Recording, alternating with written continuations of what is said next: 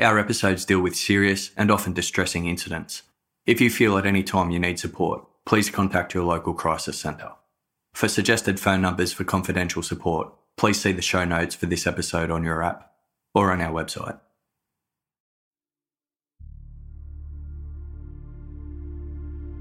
In early two thousand, twenty-one-year-old Lucie Blackman and her longtime best friend Louise Phillips devised a plan to spend a few months living and working in Japan. The pair had lived seemingly parallel lives, with both working in an investment bank before commencing work as flight attendants for U K airline British Airways. Lucie's previous nine to five corporate job in London had left her bored, and her expensive spending habits had led her into debt.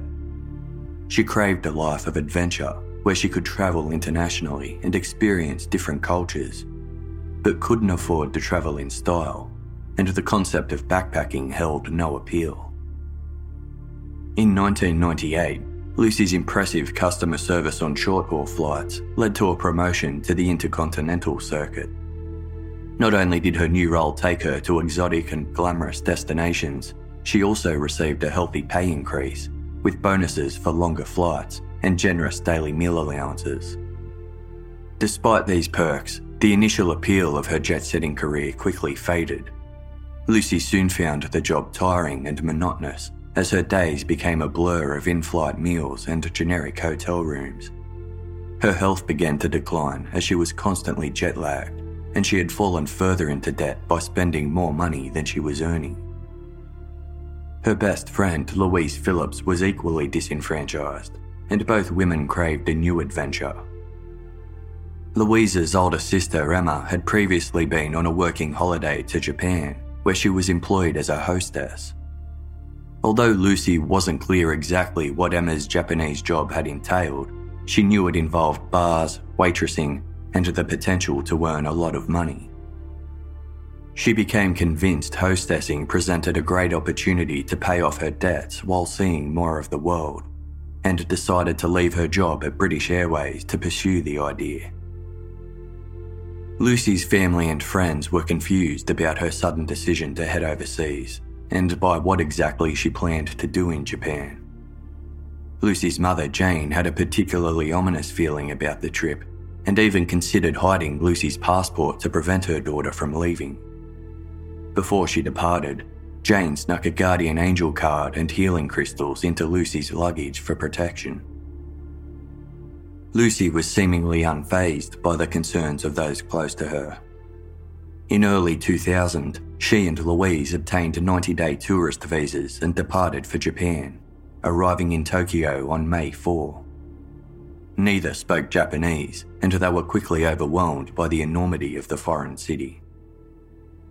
Prior to their arrival, Lucie and Louise had arranged accommodation through Louise's sister Emma, who was no longer living in Tokyo, but had booked a room for the girls through a friend. The room was in a gaijin house, inexpensive hostel-style accommodation rented to foreigners, known for being cramped, dirty, and unsanitary, with a constantly rotating roster of inhabitants. Sasaki House, the place Lucie and Louise were staying, was no exception. They quickly nicknamed their undesirable home away from home the Shit House, and tried to beautify their small, dingy room. It wasn't long before Lucie and Louise headed straight to the world-famous party capital of Roppongi, a district popular with tourists and backpackers. The thriving entertainment district featured many social haunts and hangouts, with organised Japanese crime syndicates, the Yakuza, known to have a large presence in the area. Although efforts to clean up Roppongi's sleazy reputation were underway, when Lucie and Louise arrived, it was still very much a melting pot of sordid bars, nightclubs, strip clubs, massage parlours, and brothels. Within a few days of their arrival, a Japanese man approached the young women on the street and told them he could help them find jobs as hostesses. He introduced them to the manager of a hostess bar called Club Casablanca, where both Lucie and Louise were hired on the spot. Club Casablanca was an older, slightly run-down club with nine other foreign hostesses working at the bar. The concept of what exactly hostessing entails is complex, but stems from the geishas of the seventeenth century, highly skilled women trained in the arts of dancing, music, costume, conversation, and ceremonial tea service. Modern-day hostessing isn't quite as sophisticated, but like the geishas before them, a hostess's job is to entertain. Young women, many of whom are foreigners working illegally on tourist visas, are paid to smile while providing male clients with company, flattery, and often karaoke, while serving them drinks and snacks at overinflated prices. Hostess bars are hugely common in Japan and are a popular way for the white-collar male workforce to entertain clients and relax. In the sleazier clubs of Roppongi, the hostessing service can also include stripping and sex acts, but this wasn't on the menu at Club Casablanca. There, the hostesses were expected to appear available for the clientele, but would lose their jobs if they ever crossed the line into providing sexual services. Regardless, the nature of the job meant conversation with intoxicated clientele often turned intimate and was degrading to the hostesses.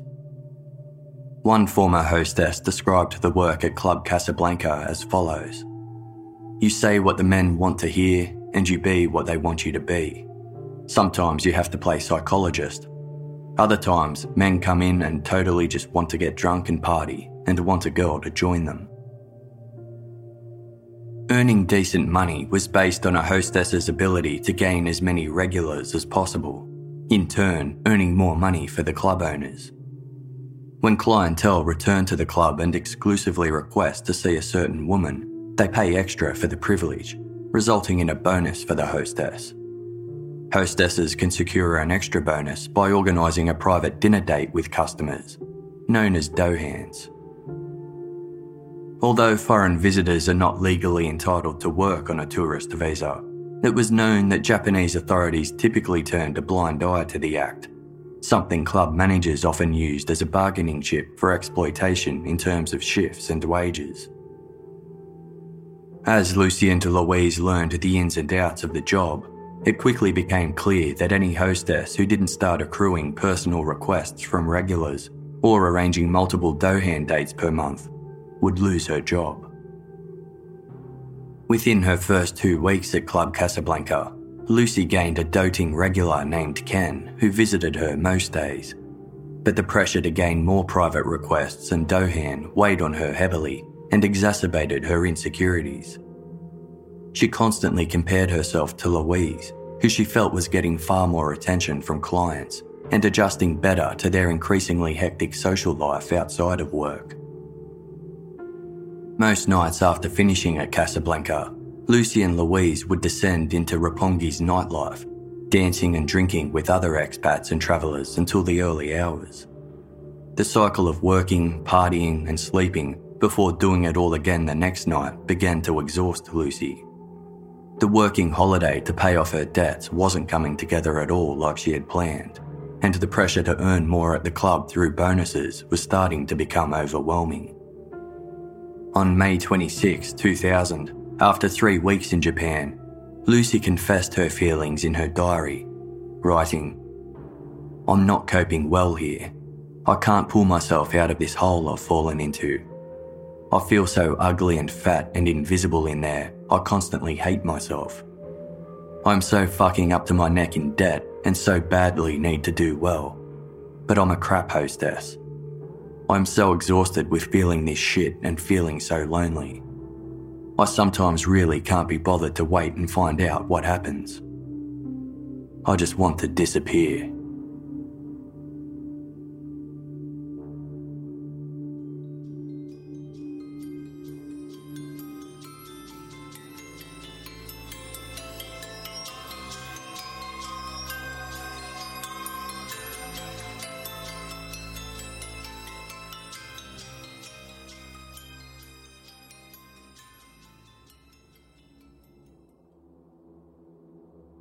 By the start of July, after two months in Japan, Lucie was finally starting to feel more at ease with her new foreign life.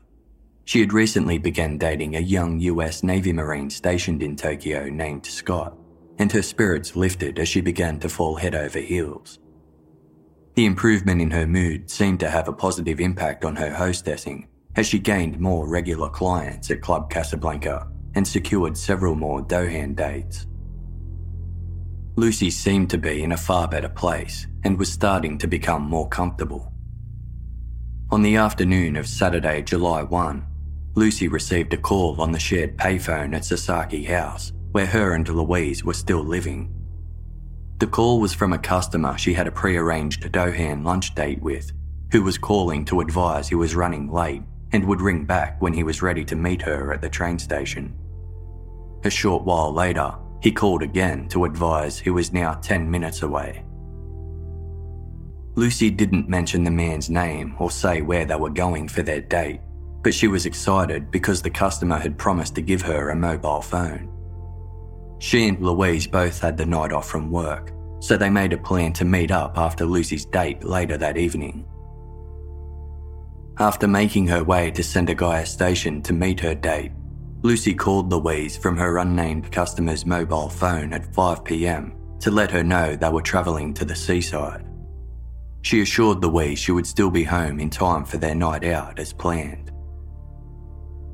Just after seven p.m, Louise received a second phone call from Lucy, advising she would be home within the hour. She was in good spirits, as this time she was calling from her new mobile phone gifted by her date, along with a bottle of champagne. Lucy then called her boyfriend Scott, but when there was no answer, she left a message advising she would meet up with him the following day. Two hours went by and Lucy still hadn't returned home, causing Louise to become increasingly worried. She went to Club Casablanca to report her concerns to co-workers, but they suggested Lucy had simply decided to stay the night with her customer.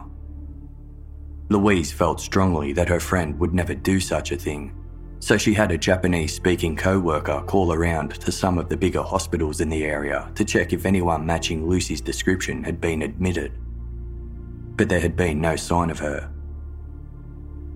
Unable to sleep, Louise spent the night wandering around Roppongi, visiting the clubs and bars that she and Lucy frequented to ask if anyone had seen her friend. No one had. Anxious about their illegal working status, Louise hesitated about going to the police, despite growing more and more panicked. Lucy didn't return home or make contact during the remainder of the weekend. By the morning of Monday, July third, Louise, who was so stressed she had barely slept, finally filed a missing person report with the Azabu police station in Roppongi. She didn't mention that Lucy had been working as a hostess and was attending a Dohan date, instead saying she had simply gone out on a day trip with a Japanese man she had met. The police didn't seem overly concerned about the missing Westerner. After all, Lucy was an independent adult who may have decided to continue travelling and had simply failed to notify anyone.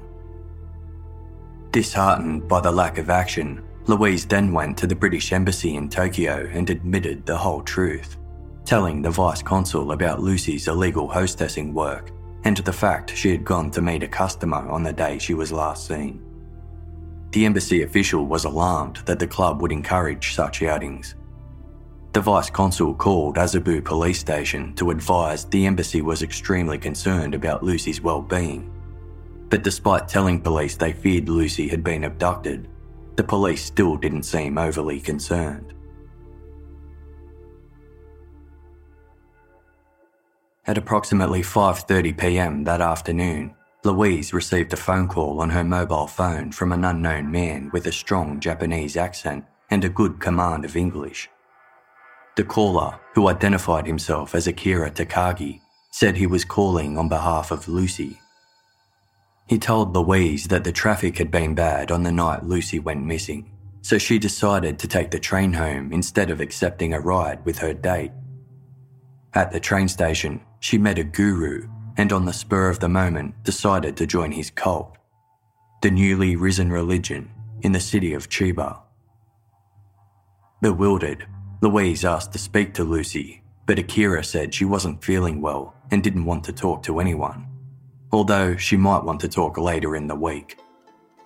He hung up abruptly, but called back moments later, explaining that Lucy had started a new life and wouldn't be coming back.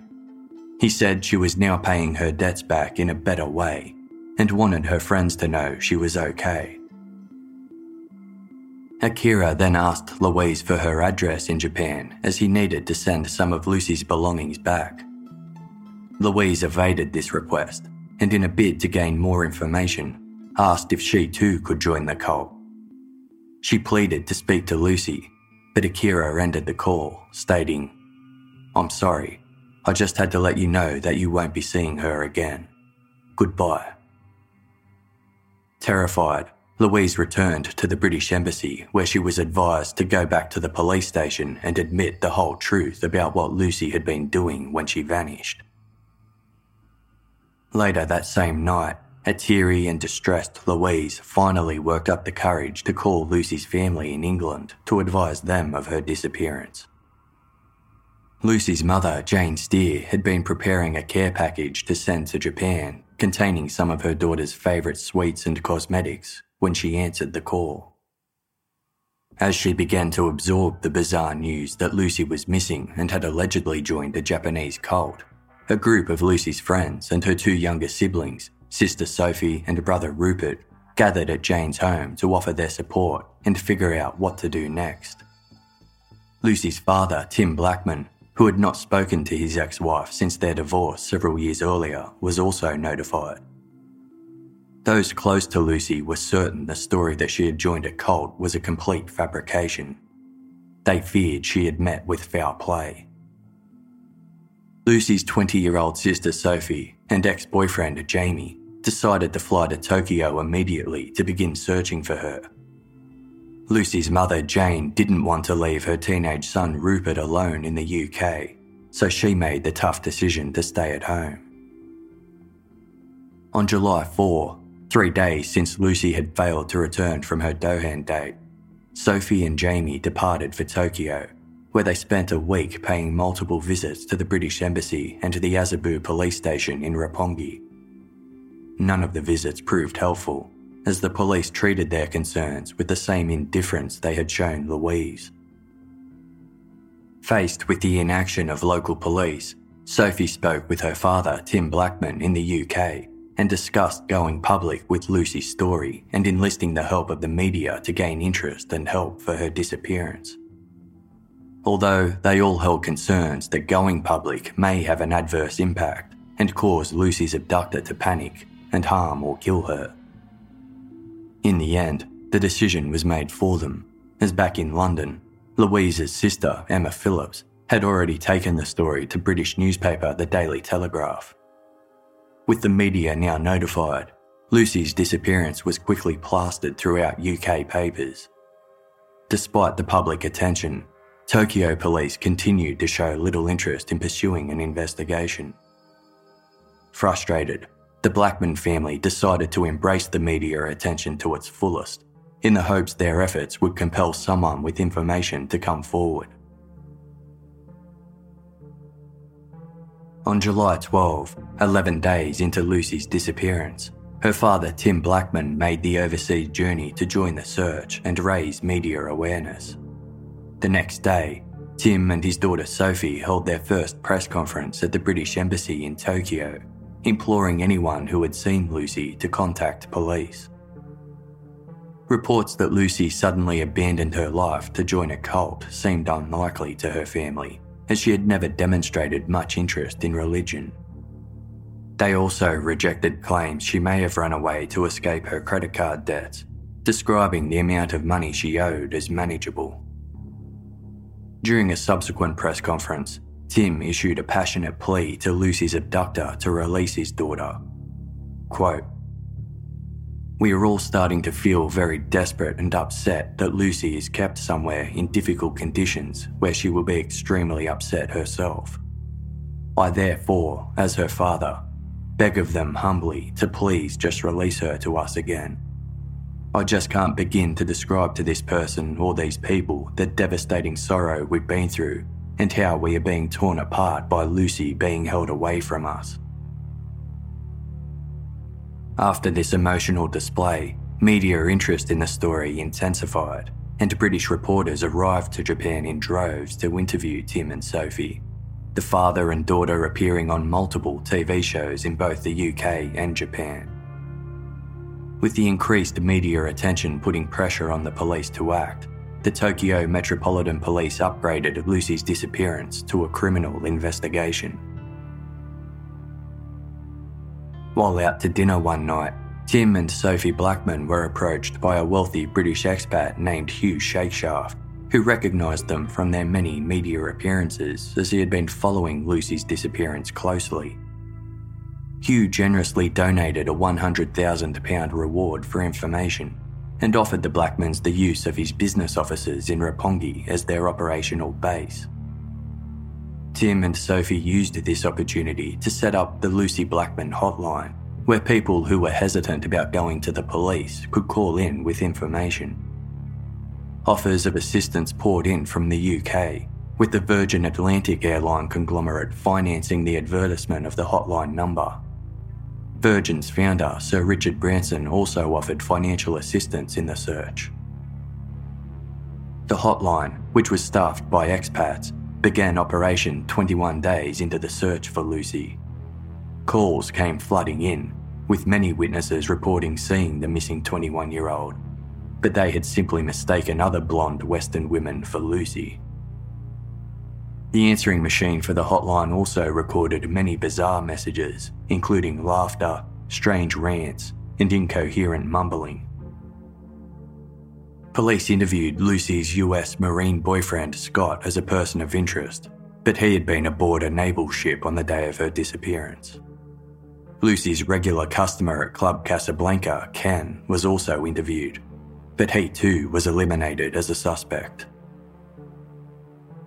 Between July twenty-first and twenty-three, the twenty-sixth annual G eight summit was held on the Japanese island of Okinawa, where world leaders from eight different countries, including the United Kingdom and Japan, came together to discuss a range of global issues.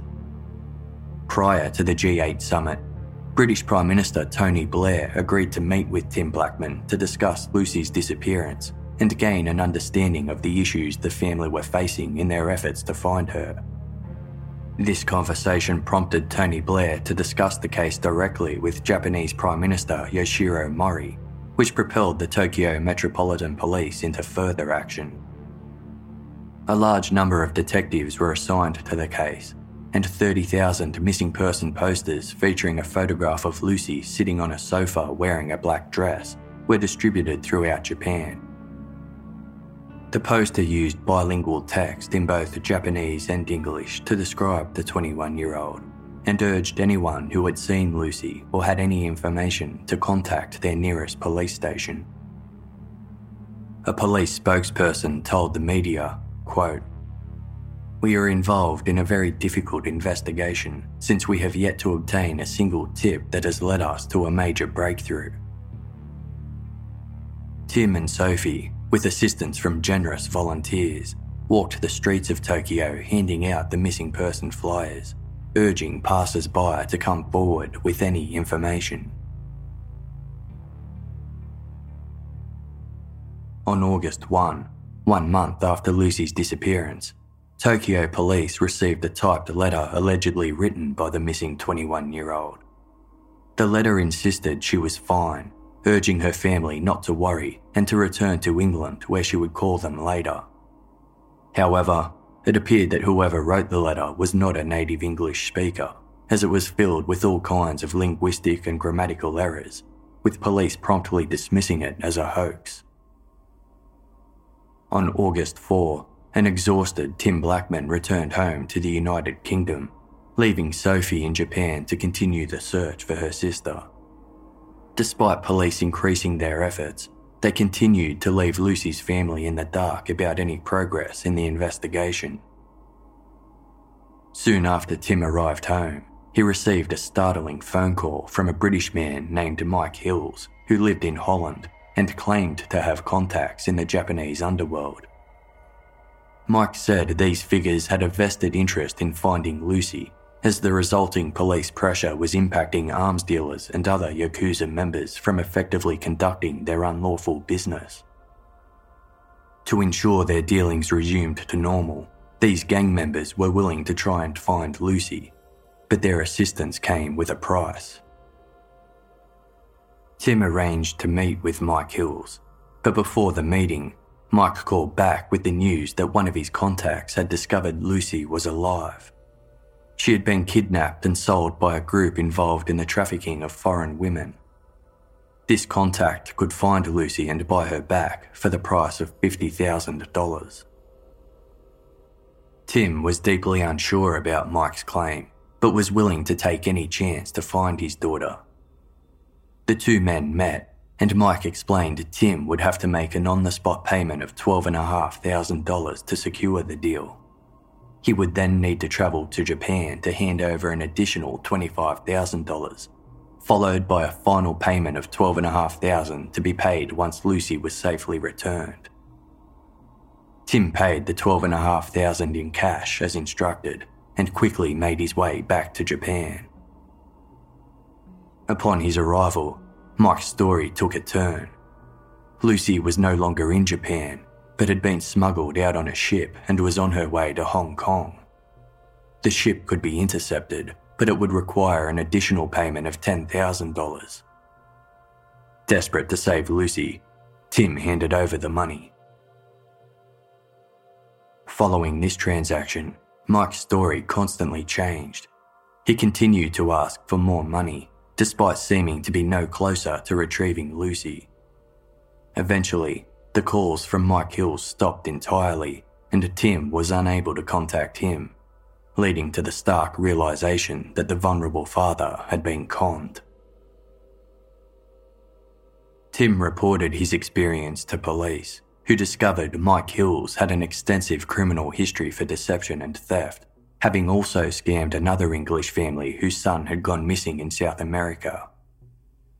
For his lies to both families, Mike Hills was later charged with obtaining property by deception and sentenced to three and a half years in prison. Of the scam, Tim Blackman later said, "It produced a huge strain on our family. It was a terrible, terrible thing that he perpetrated on us. He is absolutely evil. He was preying on our family's misfortune, and you cannot get more evil than that." Throughout August, Tim and Sophie Blackman continued to travel back and forth between Japan and the U K, manning the hotline and spending time in the hostess bars of Roppongi seeking any information that might lead them to Lucy. The dark side of Japan's hostessing industry soon came to light, as they heard many harrowing stories of foreign hostesses who had gone missing or experienced violence at the hands of customers. Three years prior to Lucy's disappearance, twenty-seven-year-old Canadian hostess Tiffany Fordham disappeared after she was last seen with a customer in the elevator of a Roppongi nightclub. She was never seen again, with police conducting no efforts to find her. Other foreign hostesses reported incidents where customers had taken advantage of them during Dohan dates, with reports of drink spiking, violence, and rape. As most hostesses were working illegally, a majority of these incidents were not reported to police, and the ones that were, were rarely taken seriously. September first marked two months since Lucy Blackman left for her Dohan date and had never returned. Back in the U K, her mother Jane and younger brother Rupert released one thousand balloons over the cricket ground of Lucy's hometown to commemorate her twenty-second birthday. As the month wore on, Lucy's family became increasingly despondent. They boosted the reward money for information in an attempt to generate new leads, but all this did was increase the number of false sightings placed to the hotline. Despite all their efforts, nobody seemed to have any information about Lucy's last movements or her whereabouts. Tensions began to rise between the Blackmans and Tokyo police, who insisted technical difficulties and complicated laws regarding the disclosure of private information was stopping them from obtaining phone records from the caller who rang Louise on July third, advising that Lucy had spontaneously joined a cult. They eventually said they were obtaining a court order to gain access to the records, but advised Lucy's family to be patient as it would take some time. In late September, Lucy's mother Jane travelled to Tokyo and gave a press conference in which she implored Lucy's captor to release her daughter and begged anyone with information to come forward, stating, "It's the worst nightmare and it never goes away. I feel as if my heart has been ripped out. As a family, we will never give up looking for Lucy and we will never take a no for an answer." By early October, Lucy's family were overwhelmed with all kinds of challenges. Their makeshift operations centre at the offices provided by Hugh Shakeshaft had fallen apart, as Hugh felt Tim Blackman had abused his hospitality by disrespecting his staff, ordering expensive dinners on his tab, and constantly inviting members of the media into the office for interviews, despite specifically being asked not to. The relationship between Lucy's parents was also under strain, and their visits to Japan were strategically timed to avoid one another.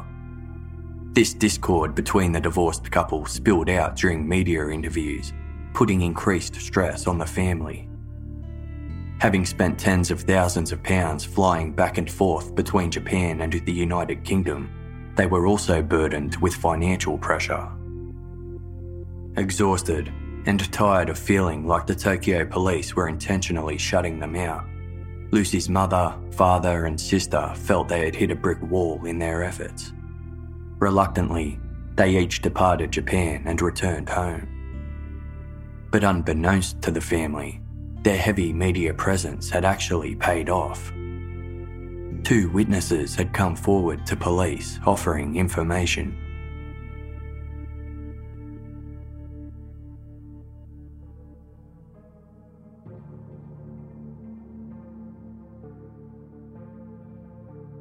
One of the witnesses who came forward was an American woman who had been working as a hostess in Roppongi in nineteen ninety-seven. As part of her duties, she agreed to visit a customer named Koji at the Zushi Marina apartment complex in the seaside town of Zushi, located an hour's train ride from Tokyo. After taking a sip of a drink Koji offered to her, the woman blacked out and awoke sick on the couch many hours later, wearing nothing but her underwear, with no memory of anything that had happened. Koji explained there had been a gas leak which had caused her to lose consciousness, but the woman suspected she had been drugged. She reported the incident to the Azabu police station with help from her employer, providing a description of Koji's appearance, the location of his apartment, and his mobile phone number. But her report was met with indifference. She later described her ordeal in Richard Lloyd Parry's book, People Who Eat Darkness. Quote, "The officers showed no interest whatsoever to help or take any further action. They said they could not investigate my incident because of a lack of evidence. I was made to feel as if I were a nuisance and wasting police time." Three years later, the woman was still living in Tokyo when she heard about Lucy Blackman's disappearance. Reminded of her ordeal in Zushi years earlier, she immediately returned to the Azabu police station to report concerns that the same man who attacked her could be the customer Lucy had visited on the day she vanished. The American woman wasn't the only former hostess who provided police with information. In nineteen ninety-five, a Scottish expat went on a series of extravagant Dohan dates with a wealthy customer who called himself Yuji Honda. One night, Yuji took his hostess to his seaside apartment where he asked her to drink a rare wine. More than twelve hours later, she awoke in his apartment with no memory of what had happened. She decided not to report the incident to police, but held on to Yuji's mobile phone number just in case. Five years later, when this woman heard about Lucy Blackman's disappearance, she travelled from her home in Osaka to the Azabu police station to report her concerns that the man she knew as Yuji Honda could be involved. Although she felt her statement was met with disinterest, several other hostesses also came forward to report similar experiences, ensuring police could no longer ignore the similarities between witness accounts. Police were also finally granted warrants to access telephone records and were able to trace two calls, the one made by Lucie's customer to the Sasaki House payphone on the morning of her disappearance, and the call Lucy placed to her friend Louise from her customer's mobile phone on the afternoon she vanished. Both calls were traced to a mobile phone that had been purchased using a fake name. Further analysis of the phone records determined both calls were made from the Zushi Marina apartment complex, the same location the American former hostess had identified as the building where she was drugged back in nineteen ninety-seven by a man she identified as Koji. Several other hostesses also identified the Zushi Marina as the location they were drugged and stripped naked, but none were able to remember the exact building or apartment number the incidents occurred. Police searched the criminal records of all apartment owners within the complex, looking for anyone who had a history of sexual offences. They made a startling discovery. forty-eight-year-old Joji Ibarra was a wealthy property developer and business owner who had been arrested in nineteen ninety-eight for attempting to videotape unsuspecting women in public toilets. He pled guilty to the crime and was issued with a small fine. When police showed Joji's mugshot to the hostesses who had come forward claiming to have been drugged and assaulted, they unanimously identified Joji Ibarra as their attacker. Police obtained C C T V footage that revealed a luxury vehicle registered to Joji Ibarra had travelled to Tokyo on the day Lucy Blackman went missing. Police now felt confident they had identified their prime suspect, but needed concrete evidence before they could make an arrest. Further investigation into Obara revealed he also owned a property in the Blue Sea apartment complex on the Miura Peninsula, a rugged coastline approximately thirty-two kilometres from Zushi. Five days after Lucy's disappearance, the apartment manager of the Blue Sea building had phoned police to report one of his residents had been making unusual sounds in his apartment. Local police visited the apartment and found a shirtless Joji Ibarra dirty and covered in sweat with concrete residue on his hands. He allowed the officers to enter his home, where they noticed chunks of cement were strewn about, along with a tool resembling a garden hoe and a sack containing a large item. Obara refused to let the officers inspect the rest of his apartment, and as they had no warrant to proceed with a search, they left the property. At the time, Lucy Blackman's disappearance hadn't even made the news, so attending officers had no reason to be overly suspicious of Ibarra. But now that he had become their prime suspect in Lucy's abduction, this bizarre incident became highly suspicious. Records revealed that Obara had recently purchased a boat, which stood out to investigators as unusual considering he had never owned one before and had no prior history of boating. Although there still wasn't enough evidence to arrest him in relation to Lucy Blackman's disappearance, investigators became increasingly nervous that he may use this new boat to dispose of evidence. On October twelfth, police placed Joji Ibarra under arrest for five charges of rape for the reported assaults on other hostesses, intending to build their case against him for Lucy's abduction once he was in custody. With Ibarra now under arrest, search warrants were granted for his many properties throughout Japan. At his largest property, a decaying, neglected mansion in the Den-en-Chofu district of southern Tokyo, police were confronted with a rubbish-strewn yard containing several disused luxury cars, including a Maserati, a classic early nineteen sixties Aston Martin, and a Bentley. The house held decades of accumulated clutter, broken televisions, old car batteries, and dust-covered furniture. A large freezer contained the frozen body of a dead dog, which Obara later explained had been his favourite pet. He had frozen the body in the hopes that technological advancements would one day allow the dog to be restored to life or cloned. Included in piles of evidence seized from Obara's Den-en-Chofu mansion and other properties were piles of diaries, notebooks, documents, videotapes, rolls of film, audio cassettes, and photographs. The diaries and audio recordings dated all the way back to Obara's teenage years, outlining in meticulous detail his sexual fetishes, fantasies, and experiences in what he referred to as conquest play.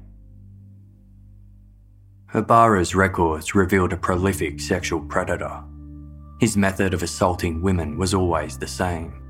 He would pick up a hostess, or occasionally a woman who advertised in Lonely Hearts classified ads, and would then covertly administer some sort of tranquilizer within her food or drink. If the woman had concerns about the strange taste, he would explain the drink was rare or the food contained special herbs. Once the woman was rendered unconscious, he proceeded to rape her. In one diary entry, Obara admitted he had no sexual interest in women who were conscious. His diaries detailed the various drugs he used to render women unconscious, along with a rating of their effectiveness. A dozen different types of drugs were recovered from his properties, including chloroform, sleeping pills, barbiturates, rehypnol, and G H B. Joji Ibarra's prolific history as a violent sex offender was further evident within a large collection of videotapes dating back to the nineteen eighties, many of which featured a woman's name written along the spine. The tapes were recorded using a tripod-mounted camera, with bright lights capturing the full extent of Ibarra's depraved attacks. Off-camera, a television monitor displayed the assault so Obara could watch it as it was happening, while another played a pornographic film. On camera, a naked Obara wore a mask that matched that worn by the fictional character Zorro, a strip of black fabric with holes cut for the eyes, pulled across the upper face and tied at the back of the head. He would carry his unconscious victim to bed before subjecting them to repeated acts of sexual assault, with many attacks lasting upwards of twelve hours. In the event that a woman stirred or awoke during an assault, Obara would administer a chemical-soaked rag over their mouth to once again render them unconscious. When the woman awoke after the attack, feeling disoriented and sick, often vomiting and unable to stand, Obara would provide a vague explanation for how they came to pass out, including that there had been a gas leak or that the woman drank too much alcohol. The exact number of videotapes recovered by police is uncertain, with reports ranging from two hundred to one thousand. With the recorded names and videotape footage, police identified both the American and Scottish women who had come forward during the Lucie Blackman investigation, and they were also able to trace many of the other survivors. Many of the women refused to cooperate with the investigation, preferring to forget their ordeal. However, several were willing to proceed with pressing charges. Despite uncovering a long list of women who had been violated by Joji Obara, investigators were unable to find anything in his diaries or videotapes to confirm Lucie Blackman was one of his victims. But they did find strands of long blonde hairs in the bathroom of Obara's Zushi Marina apartment. They were tested for D N A and came back with a match. The D N A sequence matched hairs taken from Lucie's Tokyo apartment and samples that had been provided by her family.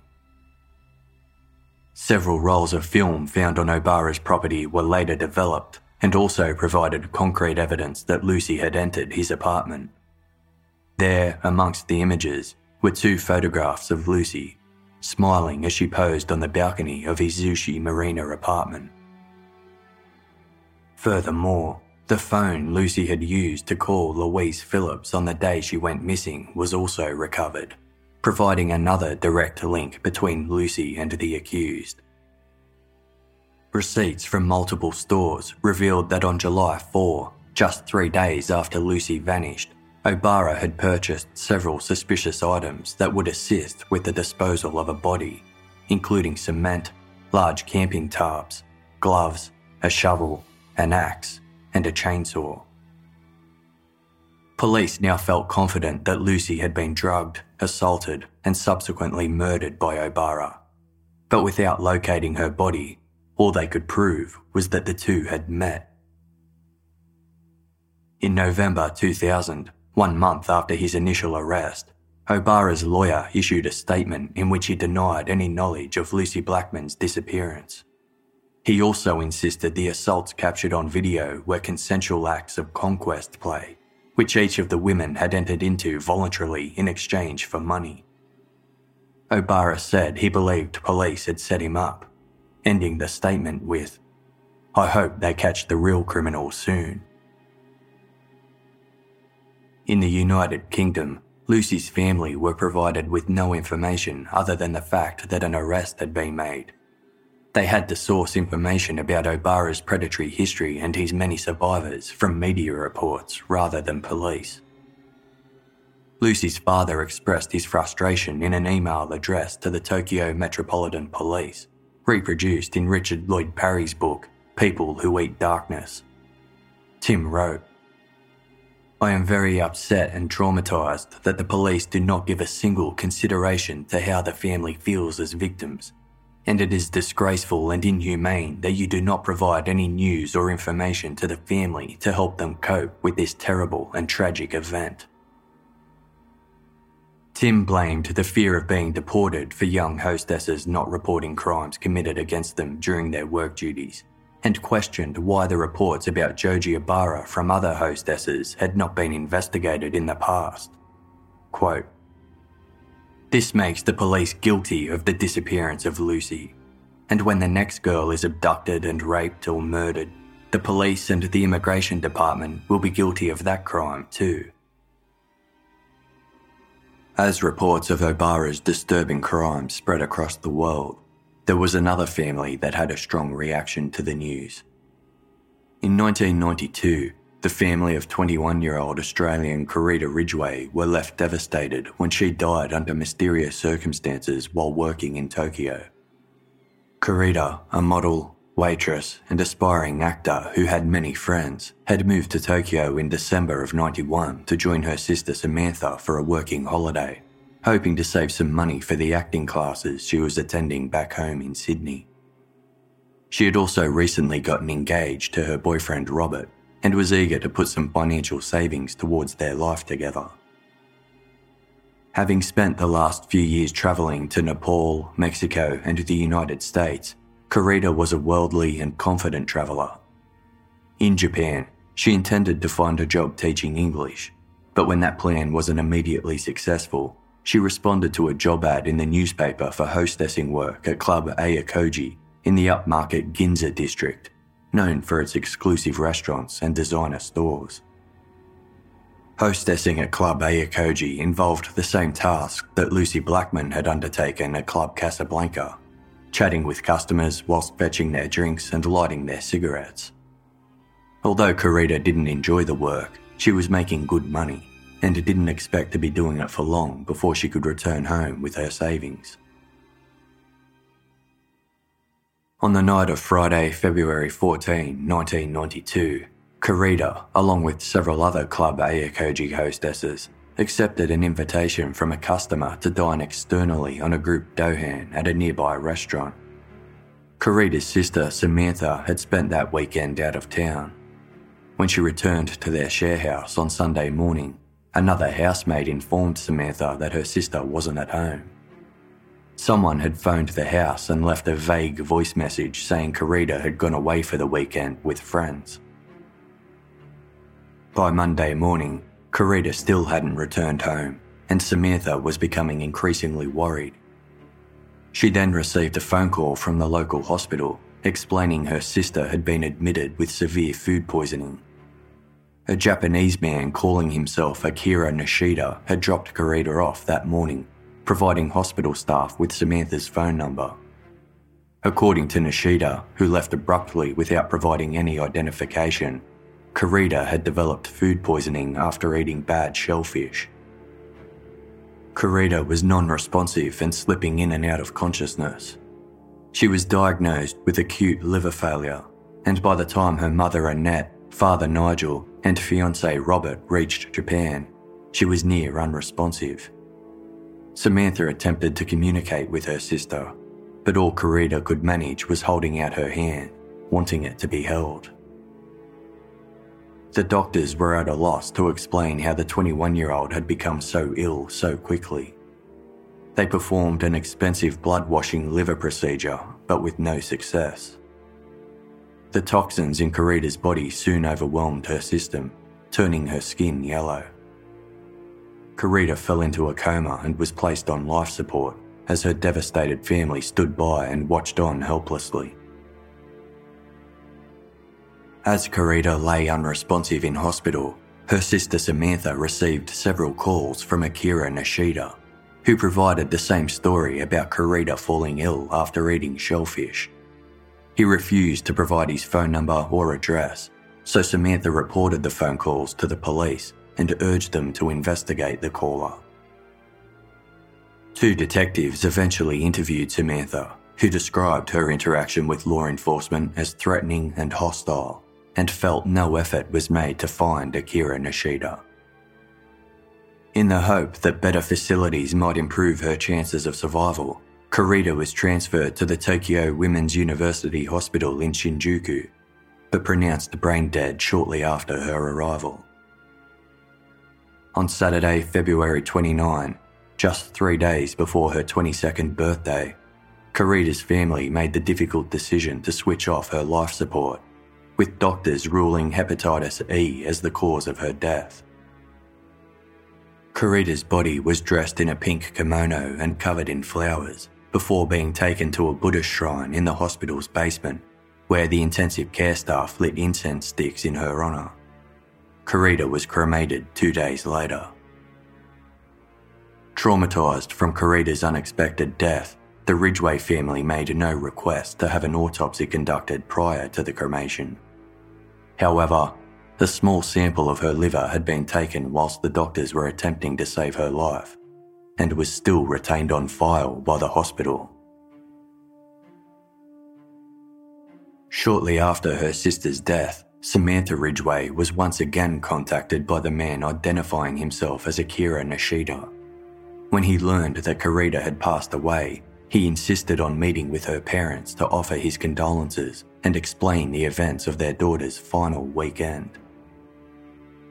Annette and Nigel Ridgway met Nishida in a hotel near the Tokyo airport.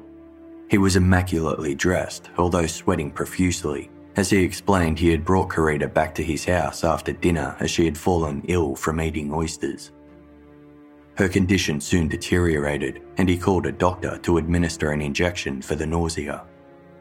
When the injection didn't work, he drove her to hospital. Annette and Nigel noted Nishida seemed desperate to convince them he had tried to care for their daughter.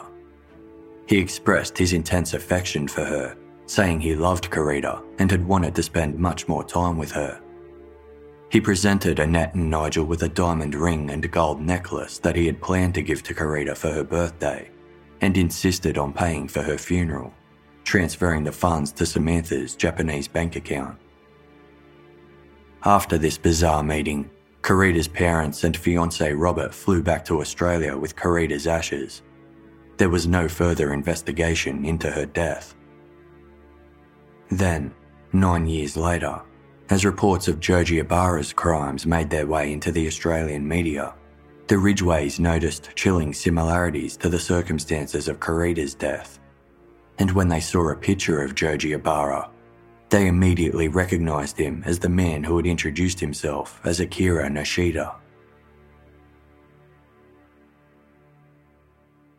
Following this revelation, Carita's former fiancé Robert immediately contacted the Australian embassy in Tokyo, who alerted police.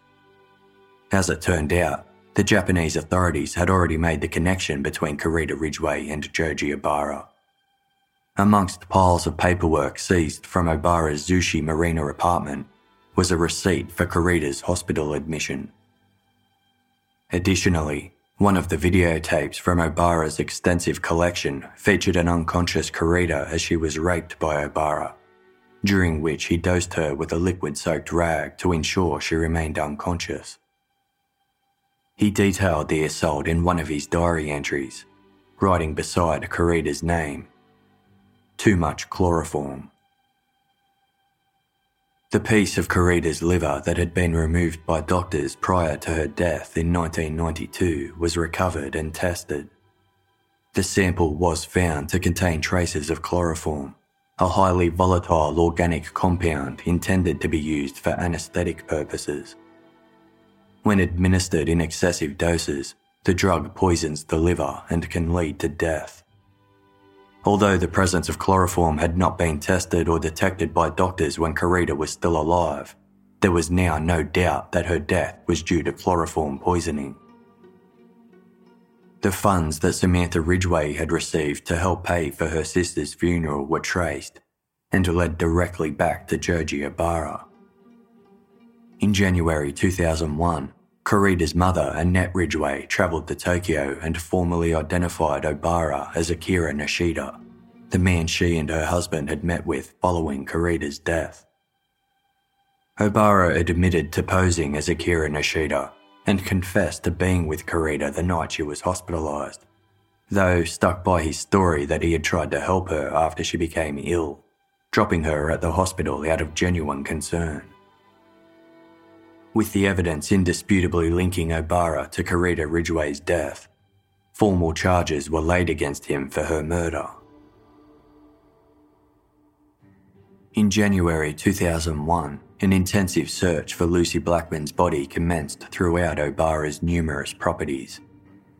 When the search proved fruitless, police concentrated on the beaches, caves, and coastline around Obara's Blue Sea apartment building on the Miura Peninsula, where police had been called to investigate strange noises in the days following Lucy's disappearance. The area had already been searched following Obara's initial arrest, but this time the search was much more extensive, employing the use of sniffer dogs and ground-penetrating radar. Approximately one hundred eighty metres from the Blue Sea apartment building was an isolated cliff hidden from view of the nearby houses. A portion of the cliff had eroded and collapsed, creating a small cave that could barely be seen to passers-by. On the morning of February ninth, two thousand one, police discovered the cave and found an old rusted bathtub within, partially buried face down in the sand. They dug it up and turned it over, finding a plastic bag buried in the sand underneath. There was no mistaking what the bag contained. Human body parts. The dismembered body appeared to have been cut with a chainsaw, the skull then encased in cement. The exhumation took several hours, during which time the media learned of the discovery and quickly gathered at the scene. Police constructed a makeshift marquee around the cave entrance, but camera crews hovered above the shoreline in helicopters, and photographers boarded fishermen's boats to get the best angles of the scene from the water. Lucy's family in the U K were not notified by Japanese police that a search was underway or that a body had been found, only learning of the discovery as it was broadcast on television. A post-mortem examination of the body compared the victim's teeth against Lucy's dental records, revealing a match. Seven months since she was last seen alive, Lucy Blackman had finally been found. The deterioration of her remains was so extensive that no cause of death could be officially determined. After Lucy's remains were discovered, her family travelled back to Japan to bring her home. On March nineteenth, two thousand one, almost a year since she first departed for Japan, a funeral was held for Lucy Blackman at Saint Nicholas Church in her hometown of Chislehurst. More than two hundred sixty friends and family members attended the service, with a large media presence gathering outside. Inside the church, incense burnt alongside a framed photograph of a smiling Lucy a gift from the Tokyo Metropolitan Police. Prime Minister Tony Blair and the Japanese ambassador in London had flowers delivered to the service to express their condolences.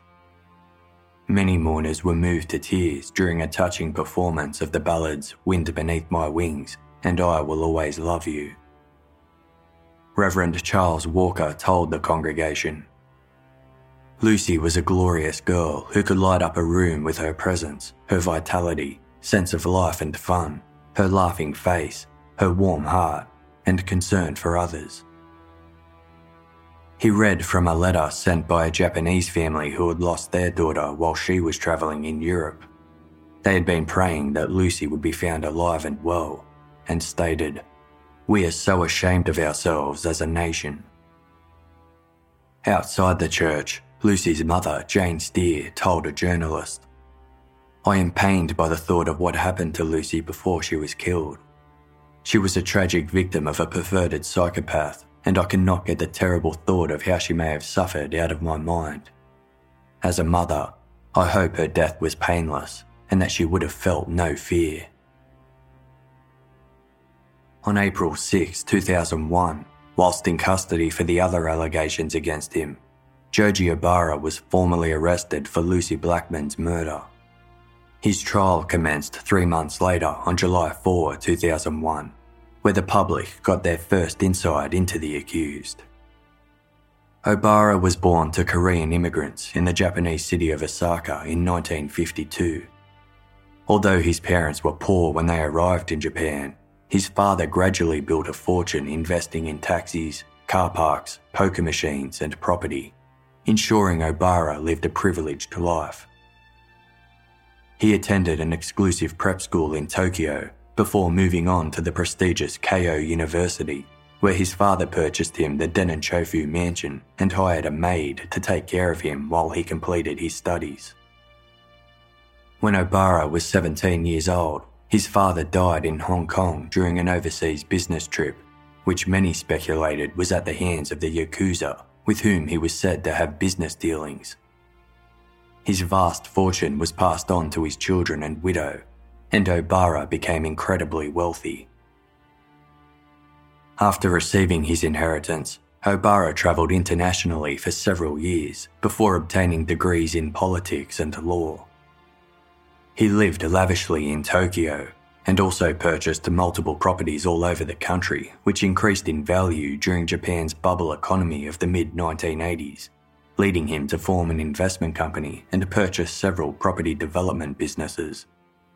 He frequently drove his luxury cars to high-end hostess clubs, where he spent large sums of money to secure the company of Western hostesses, who served as a status symbol. It was during this time that he established his sexually predatory behaviour and began keeping records of the women he assaulted. When the economic bubble burst and the Japanese economy collapsed in the early nineteen nineties, Obara's investment company folded and many of his assets were decimated. He was pursued by multiple creditors and reportedly used one of his companies as a front for Yakuza money laundering operations to stay afloat financially.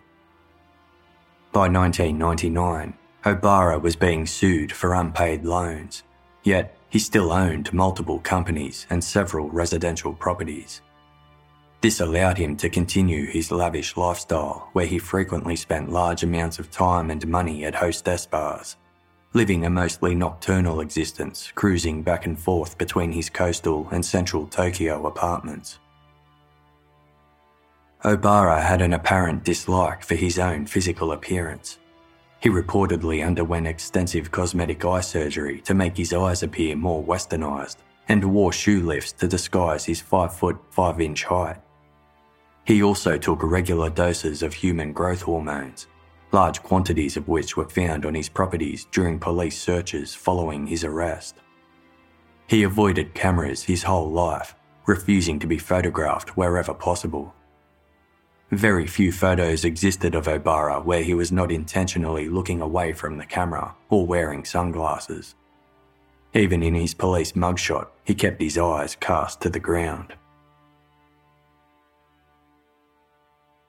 As Obara's trial commenced, he faced charges for abduction, eight cases of rape, and rape resulting in death for Lucie Blackman and Carita Ridgway. In the Japanese legal system, the charge of rape resulting in death is similar to manslaughter in that it doesn't carry the full weight of a murder charge. Defendants are also invited to respond to the charges against them with a statement as opposed to a simple plea of guilty or not guilty. In Obara's statement, he denied being responsible for the death of either woman, alleging he and Carita Ridgway had engaged in consensual sexual relations and that he had tried to save her by dropping her at the hospital after she became ill. He alleged Lucie Blackman had invited herself to his apartment, where she had tried to pursue him. They drank alcohol and watched television together, but didn't engage in any conquest play, nor did he administer her any drugs without her knowledge. According to Obara, Lucie left his apartment the next morning, alive and well.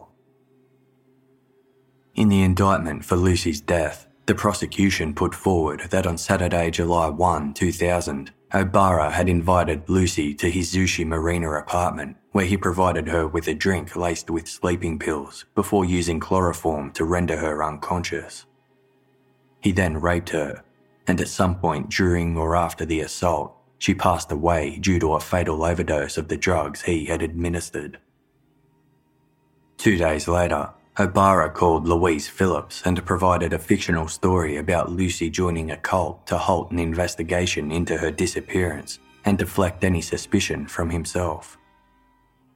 On Tuesday, July fourth, he went to a hardware store to purchase a variety of materials, including hammers, cutters, sleeping bags, tents, a shovel, a chainsaw, cement, and a chemical agent that speeds up the setting process of cement.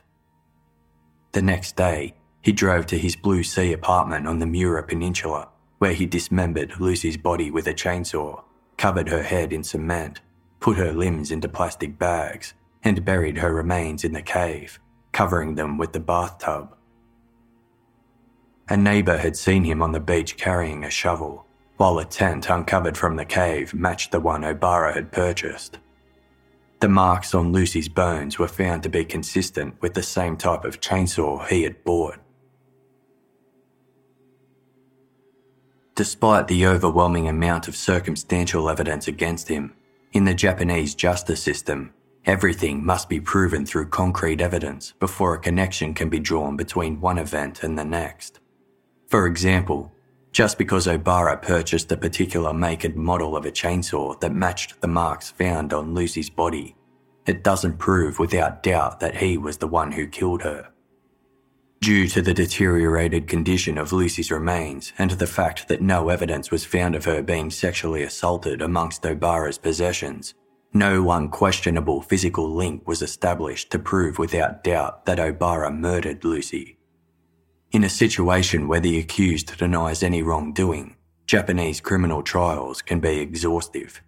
In two thousand one, Japan was not using a jury system and the court hearings did not run over a continuous period.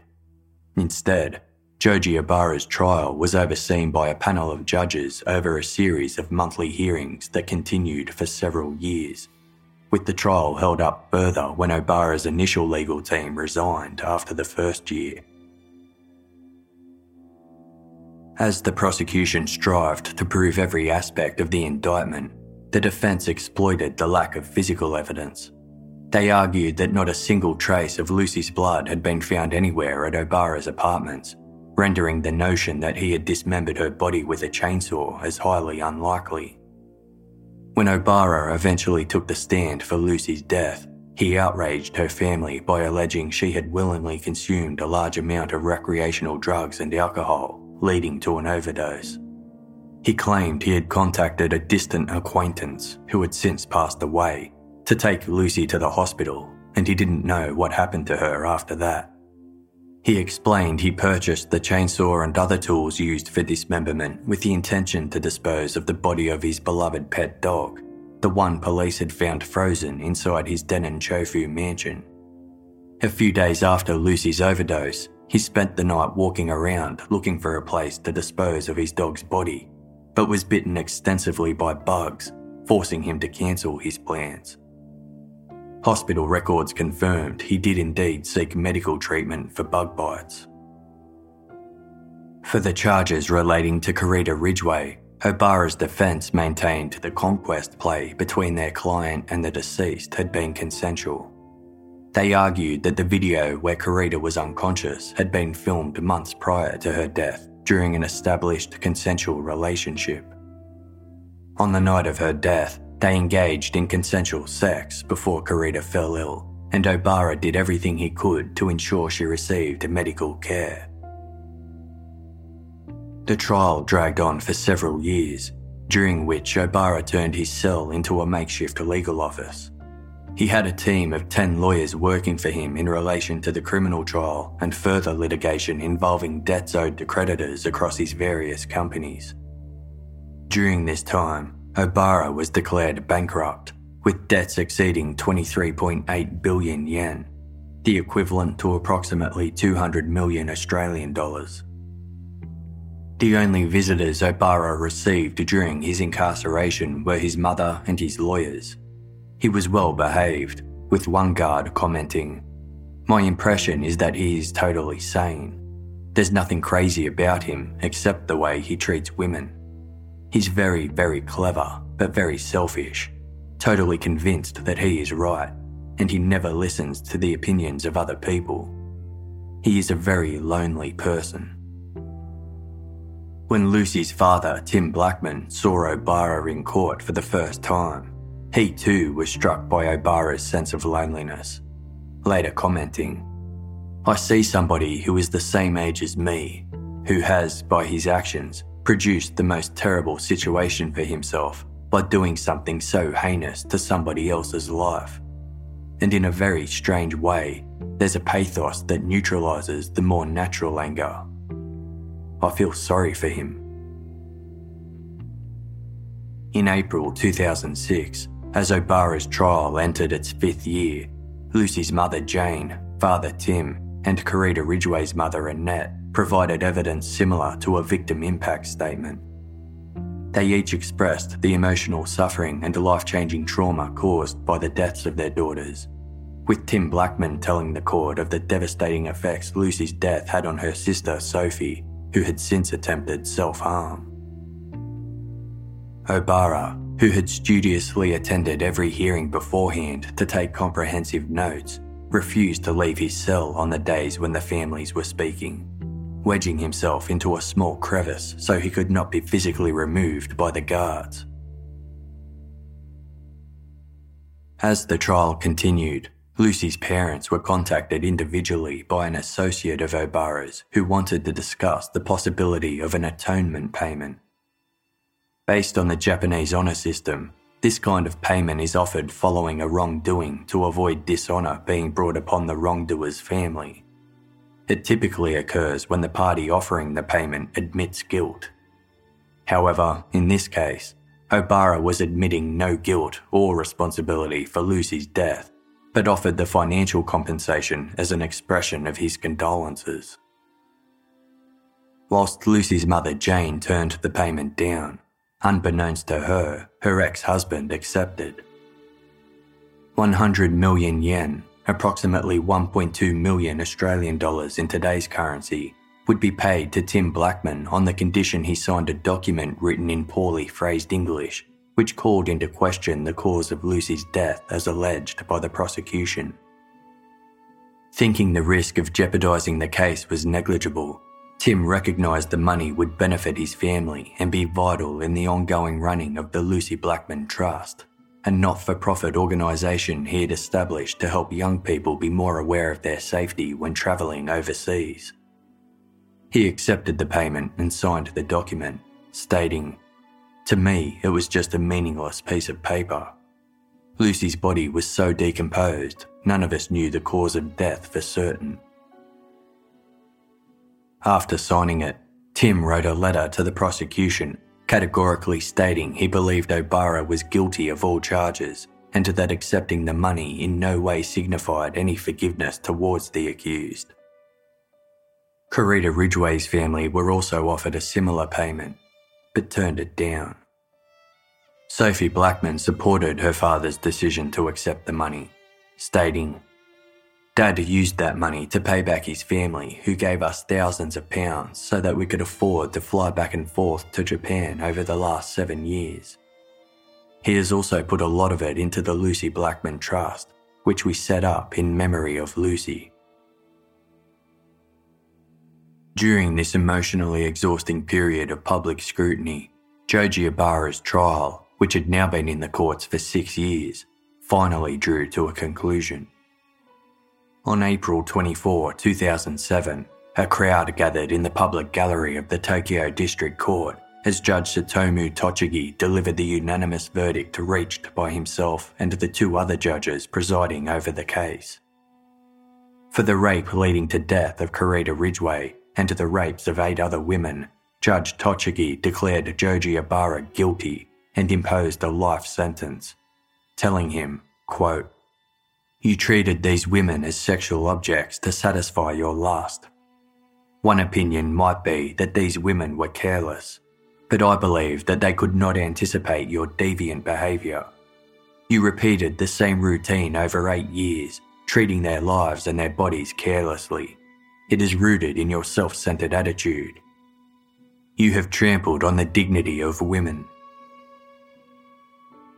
Judge Tochigi then shocked the courtroom by announcing Obara was acquitted of the charges relating to Lucy Blackman's death, citing a lack of evidence linking him to Lucy's murder and the disposal of her body.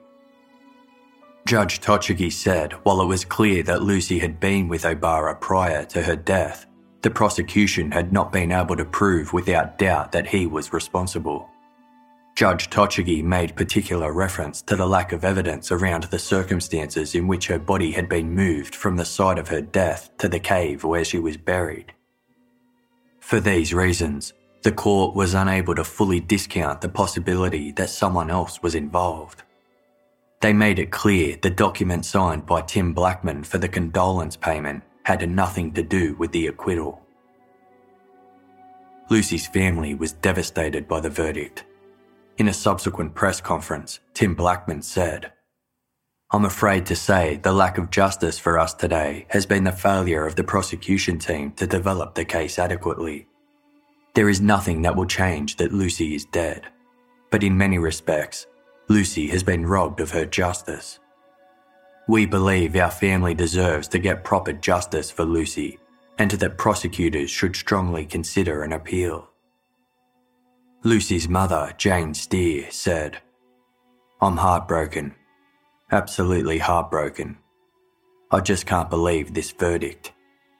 My worst fears have come true." The Ridgway family stated they found comfort in Obara's life sentence, as it ensured he would no longer be able to harm innocent people. Both the defence and the prosecution appealed the verdict, with the defence maintaining Obara's innocence on all charges, and the prosecution seeking another opportunity to convict him for Lucy Blackman's death. After the appeal hearing in two thousand eight, presiding judge Hiroshi Cardano ruled that Joji Obara was guilty of kidnapping Lucy with the intention of drugging and raping her before dismembering her body at his Zushi Marina apartment. However, due to the lack of physical evidence, he upheld the finding of the original trial that declared Obara not guilty for causing Lucy's death. Judge Cardano, quote, "The court recognises that the defendant is responsible for damaging and abandoning the body. His action was ruthless and did not even give the slightest consideration to her dignity.